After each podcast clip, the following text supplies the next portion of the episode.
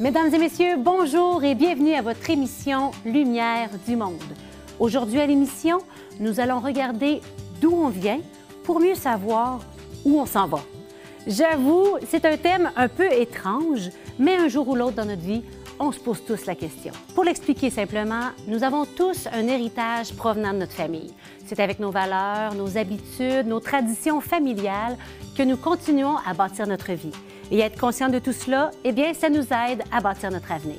Le père Martin Lagacé de la communauté de l'Emmanuel a beaucoup réfléchi sur comment faire la paix avec notre passé. Il nous en parle. Notre deuxième invité sera vous surprendre, puisqu'il s'agit du pape François lui-même. En début septembre, il a adressé un mot personnel à tous les baptisés du diocèse de Québec. Avouez que vous êtes curieux ou curieuse d'entendre ce qu'il a à nous dire. Notre chroniqueuse de la semaine est Valérie Robert-Dion. On sait qu'elle intervient comme directrice des communications quand l'actualité nous rappelle des pardons du passé de notre Église. C'est avec grande attention que nous l'écouterons sur ces sujets.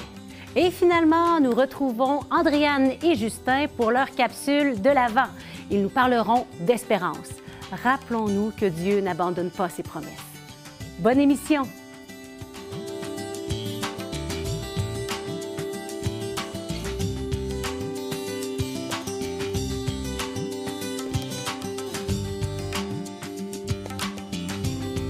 Le père Martin Lagacé est prêtre de la communauté de l'Emmanuel depuis 1996.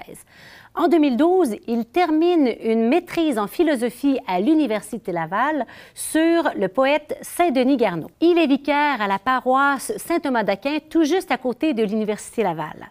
Ce musicien, à ses heures, a plusieurs centres d'intérêt. Il a fondé l'Observatoire Justice et Paix avec un groupe d'étudiants. Exceptionnellement, cette semaine, nous allons le rencontrer chez lui. J'ai entendu dire que le père Martin Lagacé a beaucoup réfléchi sur la question de comment faire la paix avec notre passé. Allons le rencontrer.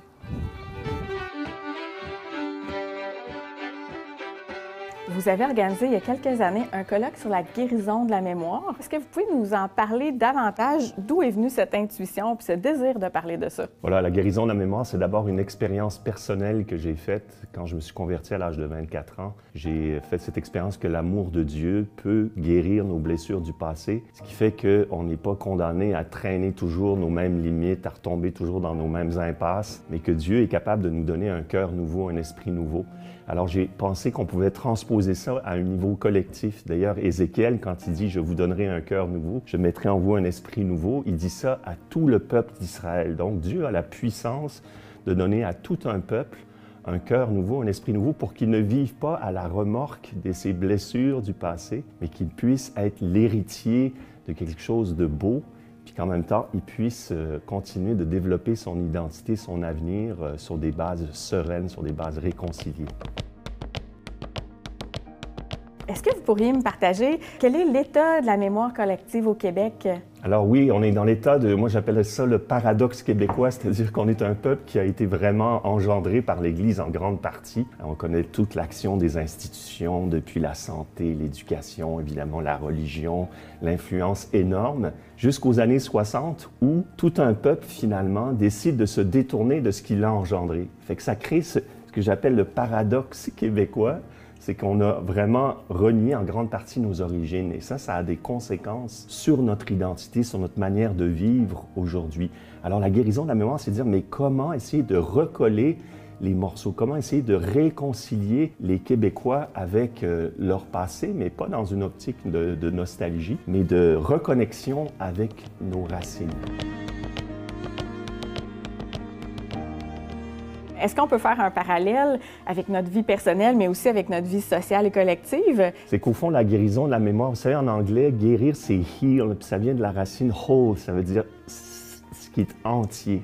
Quand on est blessé, on est fragmenté. Alors, la guérison de la mémoire, ça va être de reprendre, essayer de reprendre l'ensemble des choses pour refaire l'unité. Alors, mais c'est important aussi d'identifier nos blessures. C'est clair que nous, les Québécois, euh, on a été blessés par la conquête britannique, par exemple. Qu'est-ce qui est arrivé à ce moment-là? Toute l'aristocratie, qui était le leadership de la, colonie à l'époque, est rentrée en France. On était un peuple qui était comme orphelin. Et qu'est-ce qui va arriver? C'est que progressivement, progressivement c'est l'Église qui va être comme une marraine, qui va prendre en charge cette société, qui va donner un leadership, en plus de ceux qui s'investissaient au niveau politique.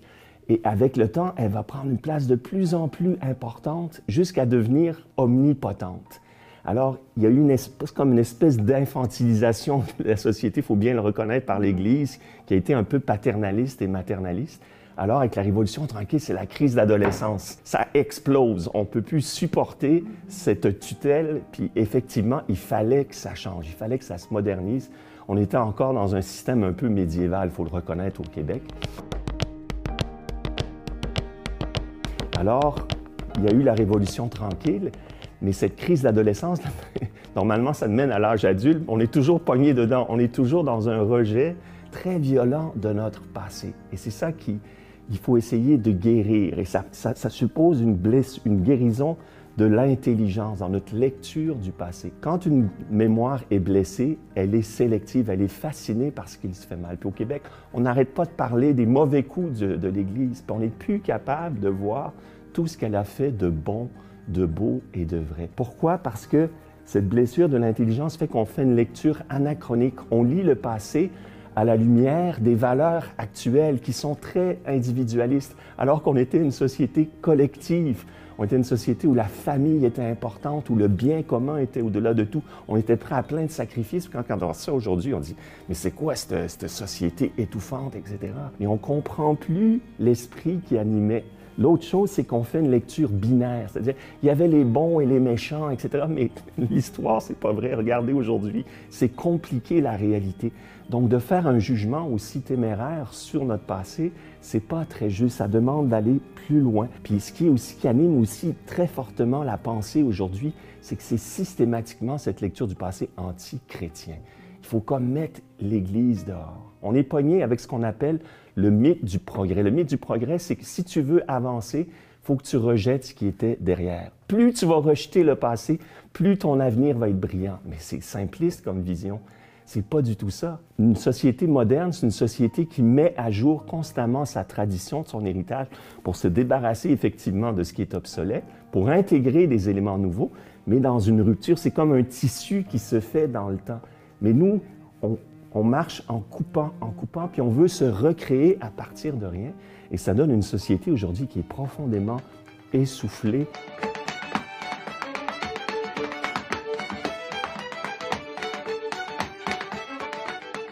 On a de quoi être fier. On reconnaît, oui, qu'il y a eu des, ratés puis des choses qu'on ne veut pas répéter, mais on peut être fier de toute cette histoire et du merveilleux héritage qu'on a reçu de l'Église, qui est au niveau de la santé, de l'éducation, de la culture au Québec. C'est incroyable la générosité qu'il y a eu dans les familles, les vocations.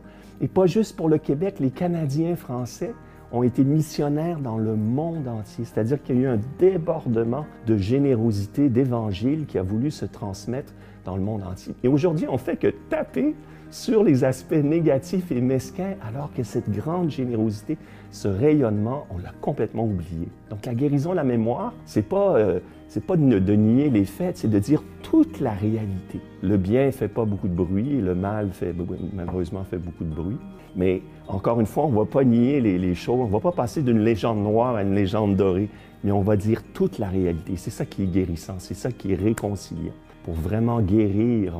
encore une fois, on peut le voir au plan personnel, au plan familial. Si on veut vraiment se réconcilier avec notre passé, il y a des pardons aussi à faire. Mais les pardons doivent se faire en vérité. Donc, il y a d'abord un travail de l'intelligence, de relire notre histoire de manière juste, intégrale et équilibrée. Faire des pardons s'il faut, peut-être demander pardon, parce que nous aussi, on fait des erreurs. Puis là, la paix peut revenir. Et ça, ça, ça, ça amène la vie, ça permet à la vie de circuler, puis aux générations de, s'enrichir, puis de continuer l'aventure collective. Notre identité n'est pas dans le passé, elle est vraiment toujours en train de se définir, mais encore une fois, comme une trame, comme un tissu qui n'est pas découpé, mais qui se tisse à mesure qu'avance le temps.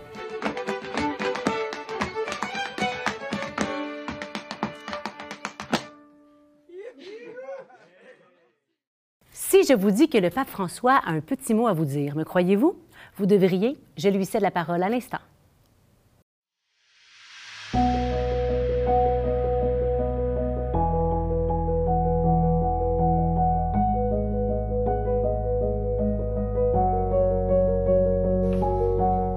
Ojalá puedan llegar a la celebración de los 350 años de la diócesis para celebrar no solamente el pasado, que es glorioso, sino dar testimonio de la presencia activa del Señor en medio de la comunidad de hoy. Y dije que el pasado es glorioso porque Quebec fue fundado por santos y santas, François de Laval, María de la Encarnación, los mártires jesuitas. Quebec ha dado tantos misioneros al mundo y Quebec es capaz de formar misioneros. No se dejen amilantar, no se dejen achicar, aplastar cuando ven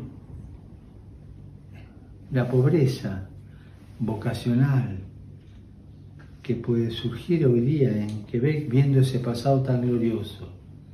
No, Quebec puede seguir formando misioneros, todo depende de nuestra renovación.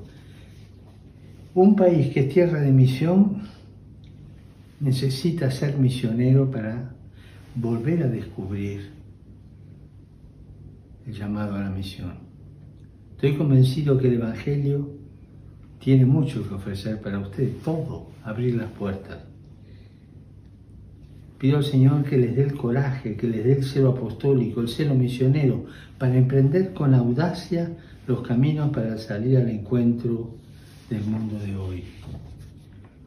No tengan miedo, Evangelio en mano, comunidad unida y hacia los horizontes. Prepárense bien. Que Dios los bendiga. Que la Virgen los proteja. Se de rezar. Muchas gracias.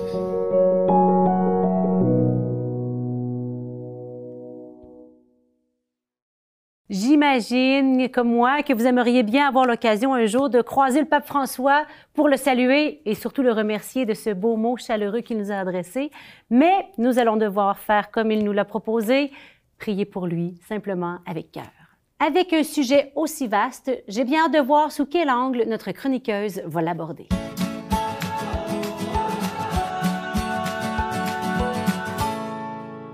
Bonjour Valérie. Allô Geneviève. Alors, quand on pense à l'Église, il y a beaucoup de raisons d'être fier, d'être même reconnaissant, mais parfois on a aussi un sentiment de honte qui peut survenir face à certaines situations.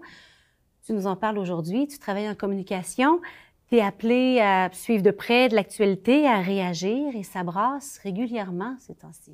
Oui, qu'on pense à, tout ce qui touche les abus sexuels en Église, euh, la crise euh, autour des pensionnats autochtones aussi, c'est euh, gros. Mm-hmm. C'est très gros, ça fait mal. En France, à l'automne, ça a été marqué par le début du rapport de la Commission indépendante sur les abus sexuels dans l'Église. On a, on a ressenti l'onde de choc jusqu'ici, il faut l'avouer. Qu'est-ce qu'on en retient aujourd'hui? D'abord, euh, des faits. Hein. C'est une commission qui a essayé d'établir euh, des faits. Euh, tout le rapport est disponible sur Internet. Hein. on vous met l'adresse au bas de l'écran. on a recensé 216 000 victimes de prêtres et de religieux entre 1950 et aujourd'hui. C'est horrible. Le rapport aussi, il y a beaucoup d'autres données très importantes, mais je, je vais vite parce qu'il y aurait beaucoup à dire.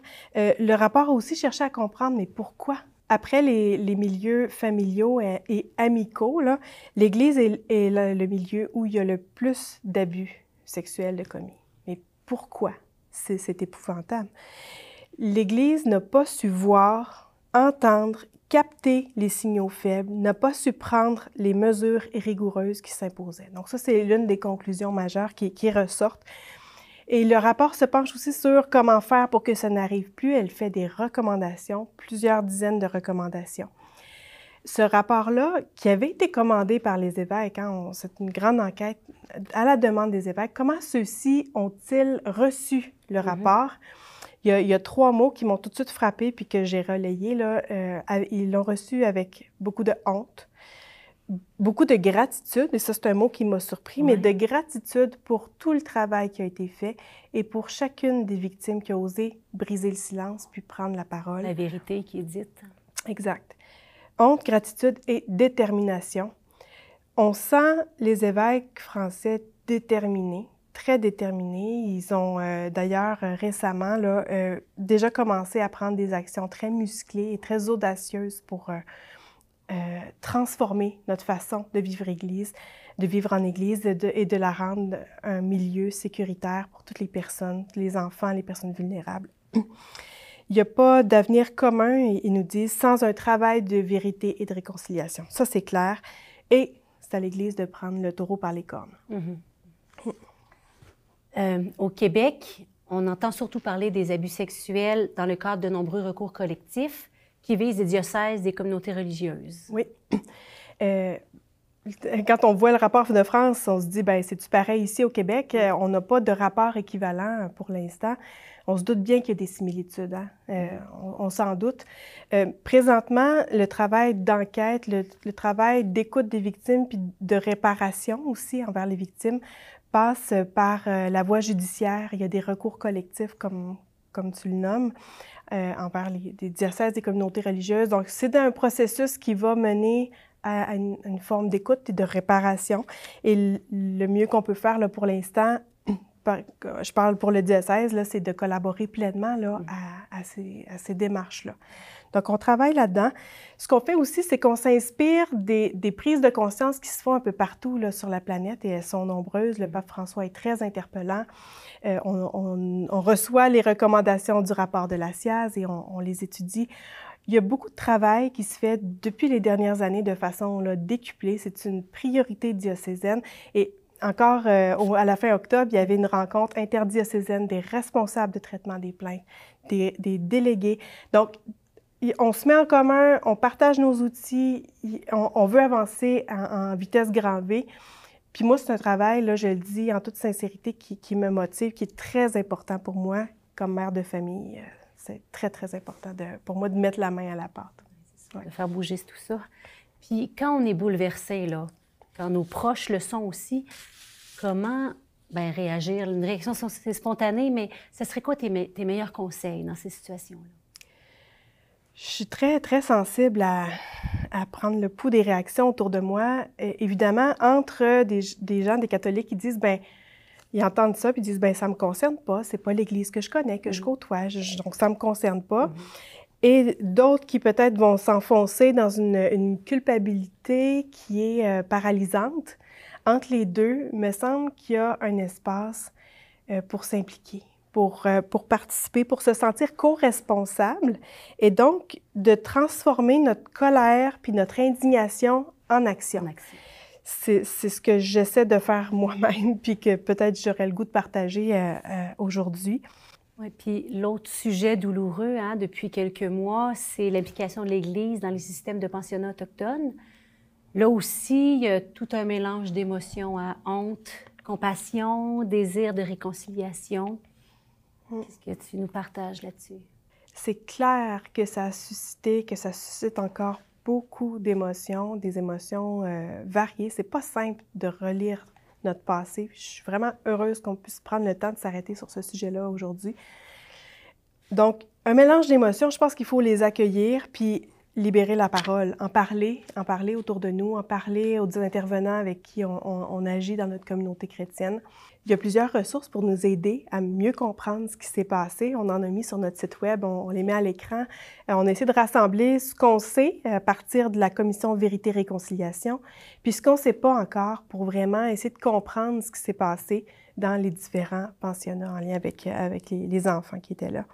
Donc, aller chercher des, sources le plus fiables possible, ça, ça nous aide. Hein, c'est tellement dit de choses, hein, qu'à un moment donné, on ne sait plus qu'est-ce qui est vrai, qu'est-ce qui est de l'exagération, qu'est-ce qui est ouf. Ça, il faut faire attention, ça, ça s'est passé pour vrai.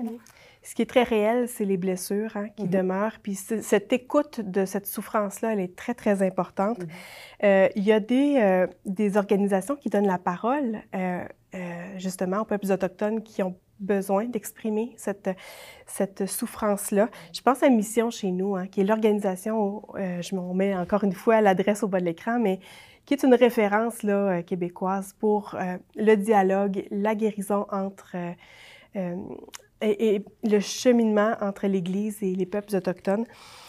Il y a des formations disponibles, il y a, il y a toutes ces amitiés à nourrir. Hein. Si vous connaissez des gens euh, euh, qui sont membres de peuples autochtones, ben, on continue à construire ces amitiés-là qui sont un, terreau fertile pour le pardon. Et puis, euh, il y a des étapes significatives hein, à venir dans ce chemin de guérison, de réconciliation, spécialement en lien avec le pape François. Oui, fin décembre, du 17 au 20 décembre 2021, on a une grande délégation qui est organisée par les évêques canadiens où il y aura des représentants des peuples autochtones, des jeunes, des gardiens du savoir, des survivants de pensionnats qui vont aller euh, voir le pape François et être reçus, être écoutés. Et puis, on sait aussi que le pape François a accepté l'invitation des évêques canadiens à venir au Canada dans le cadre de cette démarche de réconciliation. Donc, il n'y a pas de date d'annoncer encore, ça viendra, mhm. mais on sait qu'il y a des, étapes significatives qui s'en viennent et ça, c'est plein d'espérance. Plein d'espérance. Oui, on va suivre ça de près parce que, fou, c'est un gros travail que tu, que tu fais. On sent qu'à notre époque, ben, c'est de plus en plus important euh, de communiquer tout ça sur ces sujets-là, puis de, puis de aussi que ça se, j'allais dire, se simplifie un peu euh, dans le sens qu'on veut plus de tabou, on veut avancer. Hein? On veut avancer, plus garder de squelette dans le placard, comme on dit.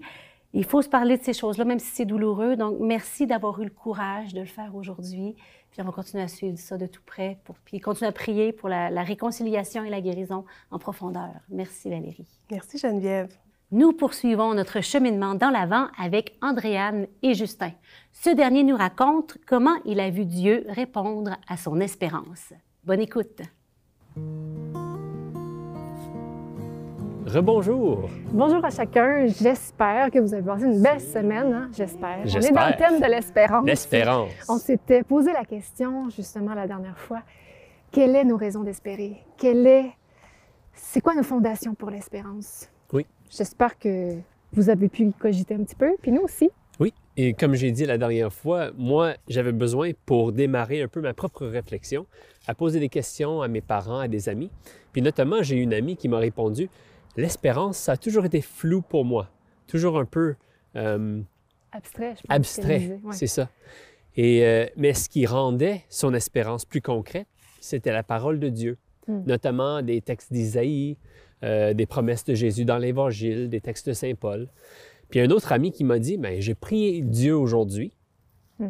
et il m'a calmé, il m'a permis de comprendre l'amour qu'il portait pour les autres et qu'il voulait que je porte. Hmm. C'était comme de voir comment l'espérance peut être rendue concrète. Et même mes parents hmm. qui disaient, euh, ça nous permet d'ouvrir nos yeux aux surprises et aux grâces que le Seigneur nous accorde. Et c'est justement ce que je voulais vous partager, un peu de mon propre histoire aujourd'hui. Quelques semaines avant l'arrivée de la neige, j'étais en train de chercher pour avoir une voiture. Et j'avais regardé plein d'annonces puis à un moment donné, un jeudi matin, j'ai dit Seigneur, si j'ai vraiment besoin d'une voiture durant cet hiver, occupe-toi-en, je m'abandonne. J'ai arrêté de regarder. La décision était prise le jeudi matin. Jeudi après-midi, il fallait que je me rende à la banque. Je suis allé pour prendre le bus, j'ai raté le bus. Qu'est-ce que je vais faire? Ben, j'ai décidé de faire du pouce.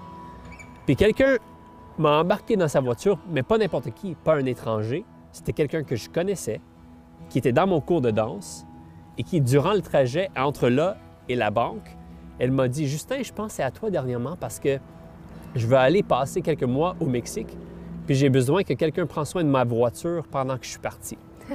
Comme par hasard. Alors là, l'après-midi même, après que le matin, j'ai dit Seigneur, si j'ai besoin d'une voiture, occupe-toi-en. Mais là, j'avais quelqu'un qui était en train de me dire hmm. Je te prête ma voiture pour les, les mois de l'hiver. Alors, le Seigneur est là présent, il nous surprend et sa providence m'a souvent euh, précédé. précédé. Euh, j'ai été bouleversé, mais c'est aussi parce que j'ai osé espérer, j'ai osé demander mm-hmm.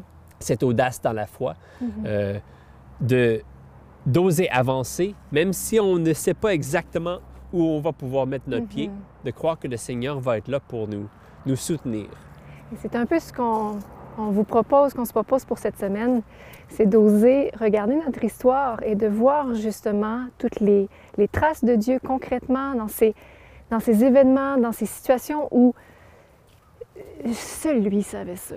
Puis ça n'a pas besoin d'être dans le passé non plus. Ça peut être comme s'exercer cette semaine à être capable de voir les traces de Dieu dans notre quotidien, ces traces de providence, ces moments où il nous précède. Oui. Et euh, je pense qu'on va être surpris de ce qu'on va voir, Vraiment. de ce qu'on... En tout cas, Seigneur, on te le demande. Merci Seigneur de nous précéder cette semaine. Aide-nous à voir comment tu es déjà là au milieu de nous, présent. Et c'est avec toi qu'on veut espérer encore cette semaine. Amen. Du livre des Lamentations au chapitre 3, versets 22 et suivants. Grâce à l'amour du Seigneur, nous ne sommes pas anéantis. Ses tendresses ne s'épuisent pas. Elles se renouvellent chaque matin. Oui, ta fidélité surabonde. Je me dis, le Seigneur est mon partage, c'est pourquoi j'espère en lui.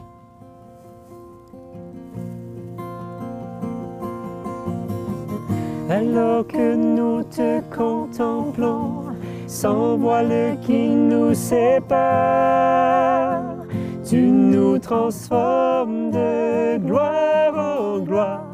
Alors que nous prenons conscience de ta grâce, de ta puissance, tu nous redonnes de l'assurance. Alors que nous te contemplons, sans voile qui nous sépare. Tu nous transformes de gloire prenons conscience de ta grâce, de ta puissance. Tu nous redonnes de l'assurance.